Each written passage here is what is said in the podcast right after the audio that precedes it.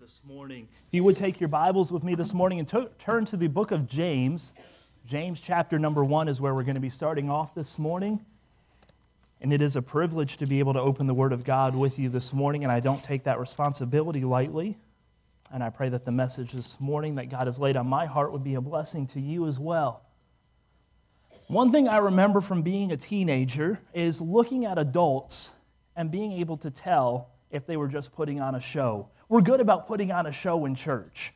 We're good about getting all dressed up, uh, putting on your Sunday best, and coming to church and putting on a show for everybody. Uh, you hear, uh, and maybe this has happened in your family, you're on your way to church and everybody's yelling and screaming at each other. And mom's angry because the kids uh, were on their way to church and they ate Doritos and they got Doritos all over their Sunday clothes. And the mom's yelling at the kids and the dad and the mom are fighting. And then all of a sudden you get to church and the doors of the van open and it's, "Why, good morning, brother. How are you doing? Oh, so good to see you. Oh, we are so happy to be, we are just the perfect family." And uh, and you can probably look and tell, you know, there's probably a little more going on there. We've all had that time, right, that bad Sunday morning where everything in the world happened and Satan was working and trying not to get you to church. Uh, but there's some people who put on a show for their entire life. And as a teenager, I remember looking at some adults and going, there's something about them. I can't put my finger on it. I don't know what it is, but they're fake. They are so fake. They come to church. They smile. They pray. They say the these and thous. Uh, they're here every service, but they're fake. And there was nothing more discouraging to me as a teenager than to look at people who were fake, teenagers who were fake, adults who were fake, leaders who were fake. Uh, and this next three services, tonight and tonight's service and the Wednesday night, I want to preach to you a short series in my favorite book of the Bible, and that is the book of James. Uh, and it's a t- series that I've entitled, Are You the Real Deal? Are you a real Christian? We're going to get real here today, and we're going to talk about some things, and you may, uh, even when I was studying for this, I went, you know what, ouch, I stepped on my own toes. The Bible's working in my heart, and there may be some of those times in the services, the next three services, but I hope that this will be a practical, practical passage for you as we study in the book of James. Now, I'll be honest, I don't know much about purses. I don't know much about fashion. Uh, I wore plaids and stripes together one time, and I found out that that was not something you were supposed to do. My wife helps keep me on track. Uh, but this, how many of you know what this word is up here? How many of you, anybody own a Coach purse? Okay, we have a couple in here, good deal. I did not know what Coach was until I met my lovely wife, and she informed me what Coach was. And it was her dream, her dream to have a Coach purse. She wanted a Coach. And if you know anything about Coach, they are not cheap. I was a poor college student. I could not afford to buy her a Coach purse. I went into the Coach store one time and felt very out of place. This is not my store. I'm out of here. Uh, but she finally, we got married. We moved to New York, and somebody bought her a Coach purse. It was not me. I know, shame on me. It wasn't me to buy her one first. I still to this day have not bought her a Coach purse. I need marriage counseling. If anybody's a counselor out here afterwards, uh, I'll get up with you afterwards. But we were uh, we were there, and we lived in New York City for a year, and somebody bought her a Coach purse. I believe it was for Christmas. And uh, it was a purple Coach purse, and that is not her favorite color. She does not like purple. If you ask her her least favorite color, she'll tell you her least favorite color is purple. But she got this Coach purse, it was purple, and she carried that thing everywhere because it was Coach, not because it was purple. Uh, but we got to looking at it, and I said, you know what? We found out from the person, they only paid about forty dollars for that Coach purse, brand new. I said, that is not how much a Coach purse costs. I said, I wonder if it's real. So we live in Brooklyn, New York. I said, let's go over to Manhattan and find a Coach purse store, and let's take it in there and see what they say. Uh, and so I learned so much about purses. If you want to know if your Coach purse is real, bring it to me. I am a professional now. I will tell you. We took that purple Coach purse in there. It was beautiful, had the tag on it. It even had the little mark inside that said, this is an authentic Coach purse, and had the serial number there printed inside. I said, so it's probably real. Surely a fake Coach purse doesn't have a fake serial number inside. So we took it into the store, and the lady opened it up, and after about twenty seconds of looking at it, she goes, it's fake. Now, how can you tell in twenty seconds that it's fake? It looked like a Coach purse. It had the C on the outside. It had the little metal tag hanging on it that said C. It had the emblem inside that said Coach. But she said, You see the C's printed on the lining of this? She goes, we don't normally do that. Normally it's just a plain lining inside. Uh, she said, you see how this is uh, printed on? The uh, serial number was printed onto a leather tag. She goes, Coach does not print on a leather tag. We emboss it.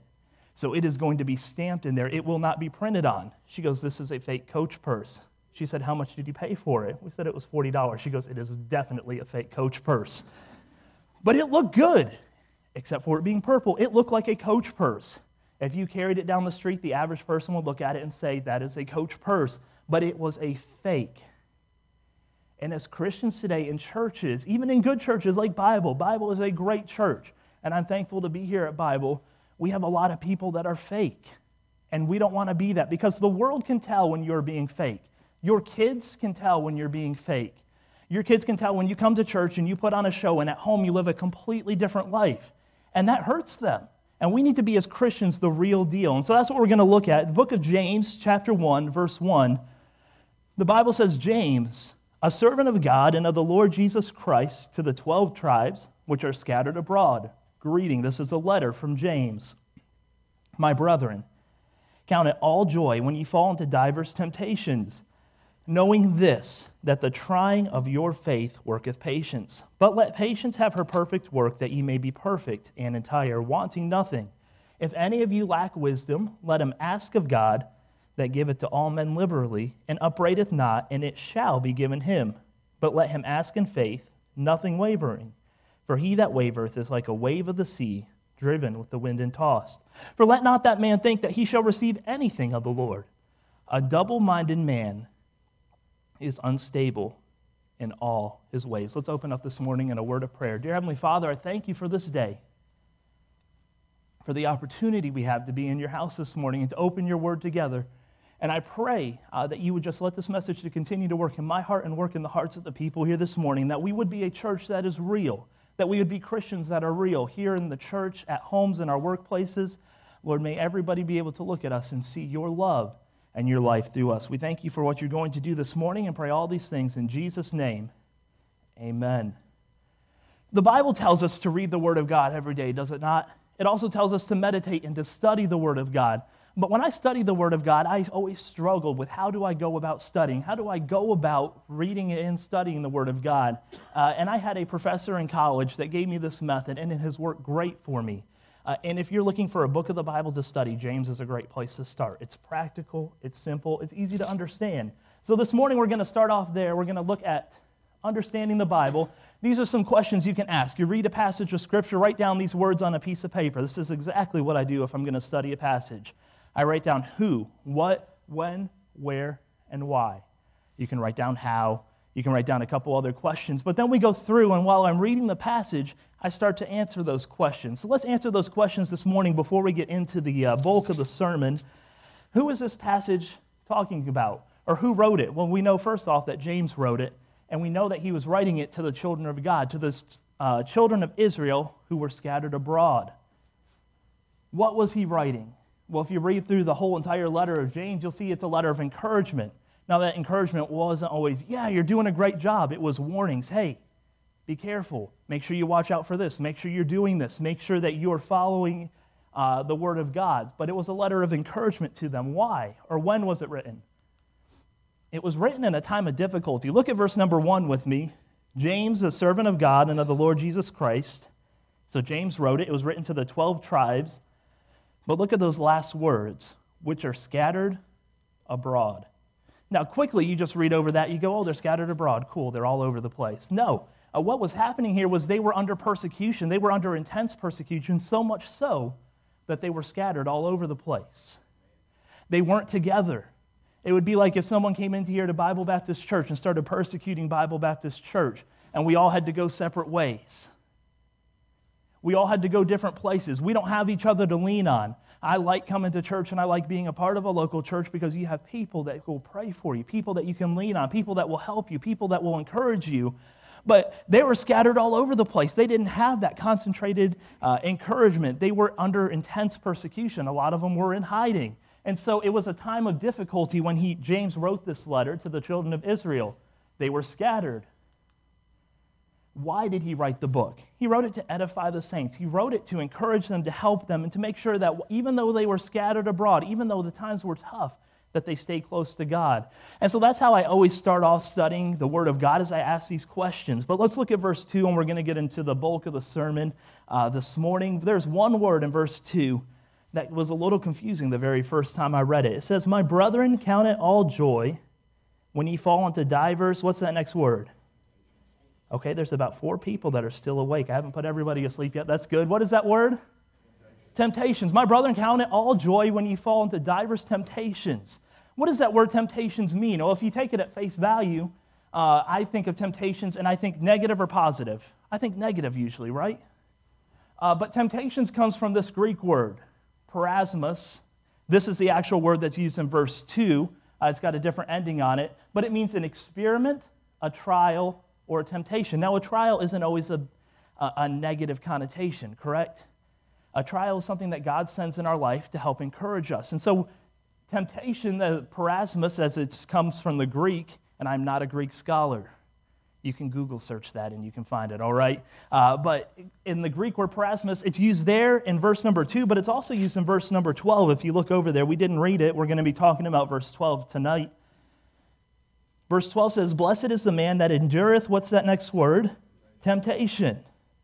"For when he is tried, he shall receive the crown of life, which the Lord hath promised to them that love him. Let no man say when he is tempted, I am tempted of God. For God cannot be tempted with evil, neither tempteth he any man." The same exact word, all right? The same exact word, parasmos, temptation, but it's used in two different lights. And so when we look in verse number two, we got to look at the differences between trials, which is a test of the performance, qualities, or suitability of someone or something. How many of you guys have tests at work? When uh, I worked at MetLife, uh, we were being J D Power certified. And so I was on the team that was working with the J D Power team, and I went into an interview, and I had a test of our practices and what we did. And it was a grueling three-hour thing where I sat across the table from four men from J D Power. And they said, "How do you do this? How do you do this? How do you?" It was a test to see if we met certain qualifications to help make us a better company, to help us provide best world-class service. But you know, God sends trials into our life to help improve us. He sends these things to help make us better. Because if we never had any hard times in our life, we wouldn't grow. Man, if we never had anything difficult happen, we would get comfortable. I love being comfortable. I love a nice recliner. Uh, but I don't get much done when I'm sitting in the recliner. I end up falling asleep, watching T V, or uh, you know, just sitting there doing nothing, looking out the window. Uh, but it's when we're uncomfortable, when God moves us, and when difficult things happen to us that we grow, that we become more like Christ. And so those trials come, and they're not necessarily, even though we might look at them as a negative thing, they're to help make us better. But then we have temptations. Uh, and the definition from Webster's Dictionary is the act of tempting or the state of being tempted to, and that last word is key, evil. It's a negative connotation. Evil is always bad. Sin is always wrong. There's never a time when it's right to do wrong. All right? It's always wrong. Sin is sin is sin. There's no ifs, ands, ors, or buts about it. But let's look at these differences side by side. Trials are meant to improve you, help to make you better. They might be difficult. They might be hard. You might not understand why, but they're meant to improve. Temptations are meant to tear you down. Number two, trials, tests are from God. They can be from God, okay? God will test us. God will help us. He'll make us uncomfortable to make us better. But temptations are never from God. God will not tempt you. God will not tempt you with evil. God will never tempt you to do wrong. God will never put that in front of you. Satan will. Satan will time and time again. But temptations in the negative sense, the, uh, the tempting to do wrong, are never from God. Uh, and then we see the word trial is used in verse two, and then the word temptation in the negative sense is used in verse twelve. The positive sense of the word is not, in the negative sense, are functions of the context and not merely the words themselves. So all that to say this, I want you to understand going into this, this verse, verse, verse two is very important to understand. We're talking about trials. Okay, that word temptations is talking about trials that come in our life, not the negative, evil sense of being tempted to do wrong. And it's all about context, context, context. And to help you understand it a little bit better, these are some words that I learned. I traveled on a, one of the groups from the colleges that are singing. I traveled on one of those groups up to the Northeast, and I learned some cool new words. Uh, I learned the word wicked. You go, wicked? You didn't know that? Yeah, in a different way. They said, that's wicked awesome. I went, that's what? That's wicked. They said, that's wicked. I went, that's wicked. What do you mean wicked? Is wicked a bad thing or a good thing? And you had to read into the context, right, to tell, are they saying something is really, really awesome, or are they saying it's bad? Uh, because wicked could be used in both ways. Another word that I learned uh, working with teenagers for several years is sick. Man, that's sick. Well, is it sick like, I stay away from me, lock you in a room, let's quarantine you, you're sick, or is it sick, that's awesome again, all right? So all these words that can mean double things. Uh, and then you're on fire. And this one has a special meaning to me. Uh, if you don't know, I caught myself on fire in January. I got third-degree burns on my hands, second on my legs and feet. Uh, and when someone yells, you're on fire, you want to go put the fire out really quick, right? But when you're watching a basketball game and you go, man, K D is on fire, they're not taking hoses out and spraying them, all right? Why? Because that means something different. It's all about the context with which you use a word. If there are flames and they are on your hand and you are on fire and someone yells you're on fire, you better find a way to put it out quick, okay? Uh, but if someone yells you're on fire when you're here on Tuesday nights playing basketball, don't run to the kitchen and get some water. It means something completely different. And the same thing with these two words here, temptation. So let's go back to verse number two, James one. And I just have three points for you. Three points this morning in the main part of our sermon. Easy, easy to take notes on if you like taking notes. Just three different things. My brethren, count it all joy when ye fall into diverse temptations. Number one is to count. Count it all joy. When we have difficult things that happen in our life, that's the last thing I want to do. When I'm going through a hard thing, when I caught my hand on fire in January and I was sitting in an emergency room in Charlotte, North Carolina for seven hours, six hours, uh, till two o'clock in the morning, I was not sitting there thinking, praise God, I caught my hand on fire. Praise God, I might not be, ever be able to play the piano again. I'm so excited to be able to be go through this trial, to go through this hard time. I, it just thrills my soul. That wasn't my thought. It wasn't my thought when they transferred me to the burn center that, oh yes, I get to go to another hospital and sit for another seven hours. I am so excited about this. I'm so excited about having all these procedures that are going to have happen and, and possible surgeries. I'm just, you know, I, God, thank you so much. But the Bible says here, count it all joy. And it doesn't mean that you're going to go and be like, yes, thank you, God, for choosing me to go through another hard time. I'm so excited about this. But it's a mindset. God, this is hard. God, I don't know why you're doing this to me. I don't know why I'm having to go through this difficult time, but I know that all things work together for good to them that love God, to them who are the called according to his purpose. I know that, God, I love you. I know that I'm serving you, and I know that whatever this is for, that you'll receive glory from it. And while I don't understand, God, teach me, grow me. I'm excited to see what you teach me, Lord. Now, you might not be on the outside jumping for joy. If you were, I'd be worried about you. All right? I would be. I'd be worried about your mental state. But God says, hey, we need to count it all joy when you fall into diverse temptations, not because you're going through a hard time. What does the Bible say next? Knowing this. I want you to count it all joy, God says. James says here to the children of Israel, I want you to count it all joy, knowing this, that the trying of your faith worketh patience. I want you to count it joy, not because you're struggling, not because you just were diagnosed with this terrible disease, not because your kid just went off and did something that you're disappointed about, not because you're struggling financially, but I want you to know that when I put you through these things and these trials and these tests, I'm doing it for your good. God's not out to hurt us. God's not out to say, I want you to struggle. Oh, they look... Man, they look like they are doing, they're too successful. I blessed them too much. I'm just going to hurt them and test. I'm going to take everything away from them. No, that's not how he looks at us. He goes, you know what? Daniel can grow. I see this in Daniel's life And I think he can go to the next level. So he tests us and he tries us because he loves us. Why do we discipline our children? Because we get some enjoyment out of sending them to timeout and hearing them scream, or we get some personal enjoyment from just making our kids' life miserable. That's what I thought about my parents. They just like making, they enjoy making my life miserable. But that's not why we discipline our kids. Why do we discipline our kids? Because we want them, we don't want them acting like they're two years old when they're eighteen years old. And I've seen some eighteen-year-olds that act like two-year-olds. It is not a pretty sight. It is cute when they're two years old and they're, okay, I'll say it's somewhat cute, when they're pitching a fit and they're like, oh, that's adorable.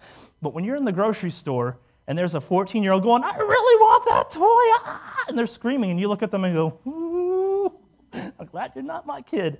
Because why do we discipline them? Because we don't want them acting like that when they're sixteen. Why does God test us and put these trials? Because he doesn't want us staying baby Christians. His desire for us is to grow and to have the most abundant, fruitful Christian life that we can have, but we're never going to have that if we're not growing in Christ.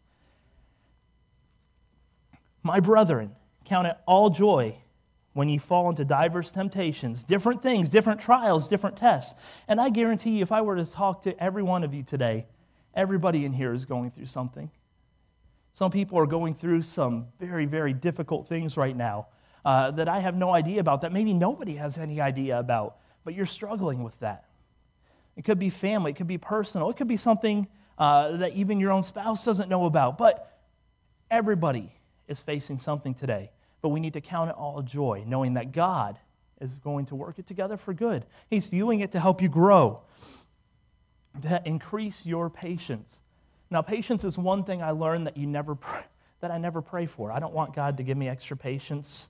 I don't want to go through the trials and the different things that are going to teach me extra patience. Uh, when I was first a youth pastor, I preached for extra patience, and God gave us some great teenagers that helped me and to uh, to grow in patience. A- and we have these things, but look at the next verse with me. What does it say? Trying your faith worketh patience, but let patience have her perfect work, that ye may be perfect and entire, wanting nothing. God's going to send us these trials. He's going to send us, and we have a choice, okay? We can choose to sit back and go, I can't believe you're doing this to me, God, and to pitch and to have a little pity party and to say, God, why are you doing this and why is this happening? And I just quit. I can't do this anymore, God. I can't. Or we can choose to let God work, to let patience have her perfect work. So number one, we need to count it all joy when you fall into diverse temptations, knowing this, that the trying of your faith worketh patience, but you must let patience have her perfect work. God wants to make you perfect. He wants to make you more like him every single day, but if we don't allow God to work in us, then we're never going to grow. If every time that trial and that test comes, we just shut down and we quit, we're never going to grow. We're never going to do anything. We're never going to be able to get do more and more and more for God because we're not letting God work. And we'll see this later on in the book of James if you were to continue to read. Be ye doers of the word and not hearers only. It's easy to be here and on the highs when we are doing great, when God is good, uh, and we have our health and we have money and we aren't going through anything super difficult right now. It's easy to say God is good all the time. All the time God is good. You know, brother, it's so good to see you in church. God has just been great to me. Uh, I just got a raise at work. I just, man, God is good. But then when you lose your job, you get laid off. When you get that medical diagnosis, when your kid goes off and does something, it's harder to go, God, God's good. Even when my difficulties, God is still good. Amen. Even when my circumstances don't seem good, God is still good. God is always good. I liken it to, I love music, I liken it to an orchestra director. I had a, the a privilege of playing with the Charlotte Symphony Orchestra for a pro-amateur concert they did just over a year ago. Uh, and Warren Green was the director, and I got to sit right in front of him. The most intense, most nerve-wracking thing ever, to be sitting around all these amazing violin players and have the conductor right there who's world-renowned, just led the uh, orchestra for the royal wedding. Somebody got married in England, I'm not sure who, but he led their he led their wedding uh, orchestra. I mean, he, they're just world-renowned people. They are famous people, and here's little old Daniel. Uh, and I got to play with them. But he, a couple times in the music, he didn't like the way it was sounding. And so he, and Brother Lee's probably experienced this before, anybody who's directed any kind of music, choirs, orchestras, he looked at us and he goes, violins, I want you to keep it down here. Now you've got to understand, this part of the piece called for very, very loud. It was fortissimo, which is three Fs, which is the loudest, well, it's not the loudest you can get, but it's pretty loud, okay? It was this big bang, but he said, hey, I want you guys to keep it down. And my first reaction was, no, no, no, no.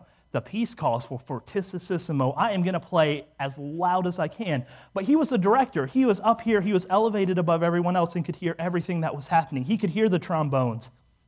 He could hear the cellos. He could hear the percussion. He could hear the violas. And he was getting a full picture. And he told us to be quiet because we were sticking out. He told us to be quiet because to help the blend and everything that was happening that we couldn't see or hear, he knew. And God's the same way. God is directing our lives from heaven. And a lot of times these trials and tests come and we go, God, you don't wait. God, you don't know what you're doing. Uh, you don't know what's happening. I don't need this right now in my life. God, this is the last thing I need. But God has sees the full picture, okay? God's directing us. And a lot of times as Christians, we get in our mind, we know better than God. We would never say that out loud. Uh, I don't think anyone in this room would say, I'm better than God. But we start to question God and go, God, I don't think you know what you're doing in this situation.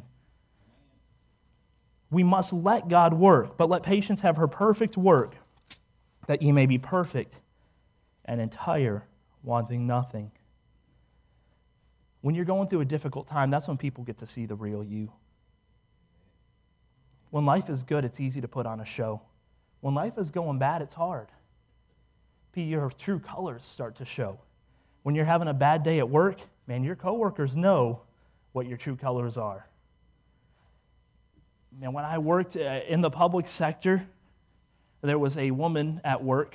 She was a pastor. Uh, she, she was this super good Christian, but she was having a bad day at work one day and cussed her supervisor out.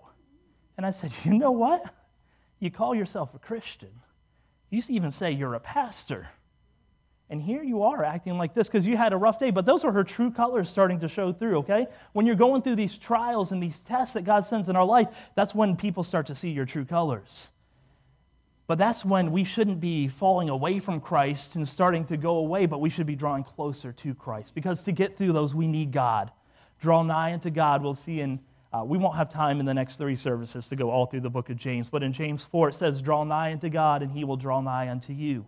And those difficult times is when we need to grab onto God, grab onto his word and hold it tight because we need God through those hard times. Don't push him away. Let patience have her perfect work that ye may be perfect and entire, wanting nothing. If any of you lack wisdom, how many know everything there is in the world?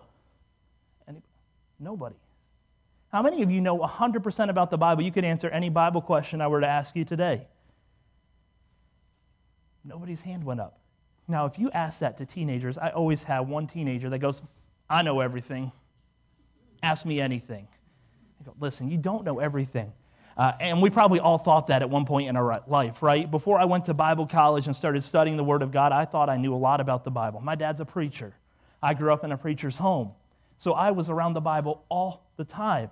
If there was a service our church was having, we were there. If there was a service within a one-hour radius of our church, we were there. Sunday night, Monday night, Tuesday night, Wednesday night, Thursday night, Friday night, sometimes twice on Friday, sometimes three times on Saturday. But we were always in church, so I knew a lot about the Bible. But then I started to study more and more and realized I know nothing. God's always teaching me something. No matter how many times I read through the book of James, God teaches me something different every single time. If any of you lack wisdom, which we just established is everybody in here today, okay? Everybody lacks some kind of wisdom. I'm not saying you're dumb. I'm not saying you're not intelligent, but we don't know everything. So if any of us lack wisdom, what's those next words? Let him ask of God. Number three, and last what we'll look at this morning, is ask. Let him ask Ask of God. We're good about asking things. I love my phone. If I don't know something, I don't know what I did before my cell phone. If I don't know a question, I'll ask Siri. Siri knows everything. You ask Siri a question, and she will tell you. You ask Siri to sing you a song, and she'll sing you a song. Uh, but we can find a lot of things online, okay? You can go to Google, and you can type in your uh, illness that you have, your symptoms that you're experiencing. And uh, I had self-diagnosed my time several times with a brain aneurysm. I've diagnosed myself with terminal cancer, uh, and it was just a cold. Uh, you can find a lot of information online, okay? And a, but a lot of times when we're struggling spiritually, when we're struggling with different things, the last place we go to is God. The last person we ask is God. The last counsel we seek is your pastor, your Christian friends. We need to ask of God. If we're lacking wisdom, if we need to know something, if we don't understand something, let him ask of God. Why? Because God giveth to all men liberally and upbraideth not. So we need to ask God because he wants to give you things. He wants to give you understanding. He wants to give you wisdom. But he wants you to ask for it too. Have you ever not given your kids something because they didn't ask you for it? You're just waiting for them to ask. My son has this terrible habit. He's three. Of just going, uh, uh, uh, uh, uh, and pointing at something. And I'll just sit there and stare at him. Uh, uh, uh. I go, yes? What does ah uh mean? You are perfectly capable of speaking. Uh, and he goes, may I have Doritos, please? Yes, I wanted you to ask for it. I knew he wanted Doritos. That was the only thing on the counter that he could have been pointing at, but I wanted him to ask for it. And God wants us to ask him for wisdom. God wants us to. You're struggling, you're reading your Bible. Have you ever come across a passage and go, I don't understand that? Yeah, all the time. We need to ask God, hey, give me understanding, give me wisdom to understand this passage of Scripture. Ask God because he giveth to all men and women, okay? He giveth to all men, women, children, everybody. He giveth to everybody liberally. He giveth not just a little bit, but he'll give you even more. And upbraideth not, and it shall be given him. That's a promise from God's word. If we ask God for wisdom, if we ask him to show us, give us understanding, he will give it to you, and it shall be given him. We're finishing quickly, but let him ask in faith, nothing wavering. For he that wavereth is like a wave of the sea, driven with the wind and tossed. For let not that man think that he shall receive anything of the Lord. A double-minded man is unstable in all his ways, and I am guilty of this over and over and over and over again in my life, asking and never expecting God to answer. Asking for something and just knowing that's never going to happen. I wasn't asking in faith. Now, there's been some times where I haven't asked in faith and God has blessed. My senior year of college, in order to take my finals, I needed to pay another fifteen hundred dollars. I was working forty hours a week as Arby's, at Arby's as a manager, uh, and I, I was working as much as I could, but I couldn't pay that last bill. And there was just no way. And my friends were going, somebody just sent me fifteen hundred dollars in the mail. My own fiance called me one afternoon, and I'm sitting there going, I don't know how I'm going to pay this bill. I'm not going to be able to graduate. I'm supposed to get married in a month. I don't know how this is going to work. And she goes, guess what? I wasn't going to be able to graduate because I owed one thousand dollars, and somebody I don't know who just gave me one thousand dollars. And I went, God, I've been asking you.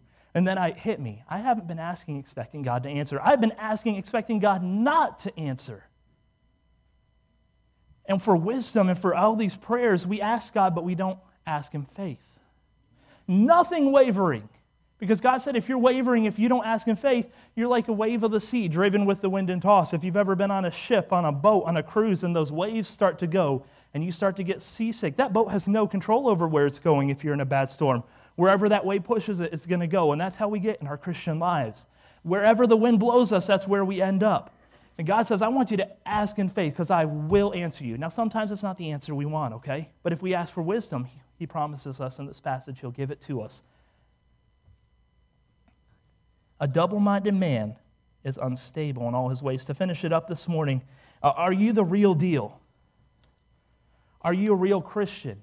If we were to come, just like we took that purse in New York City to the Coach store, to have them look at it, to have them tell us if it was real. If we were to take your life and to put it up here on the screen and to go through the evidences in your life, to ask your coworkers, to ask your husband, to ask your wife husbands, to ask your kids.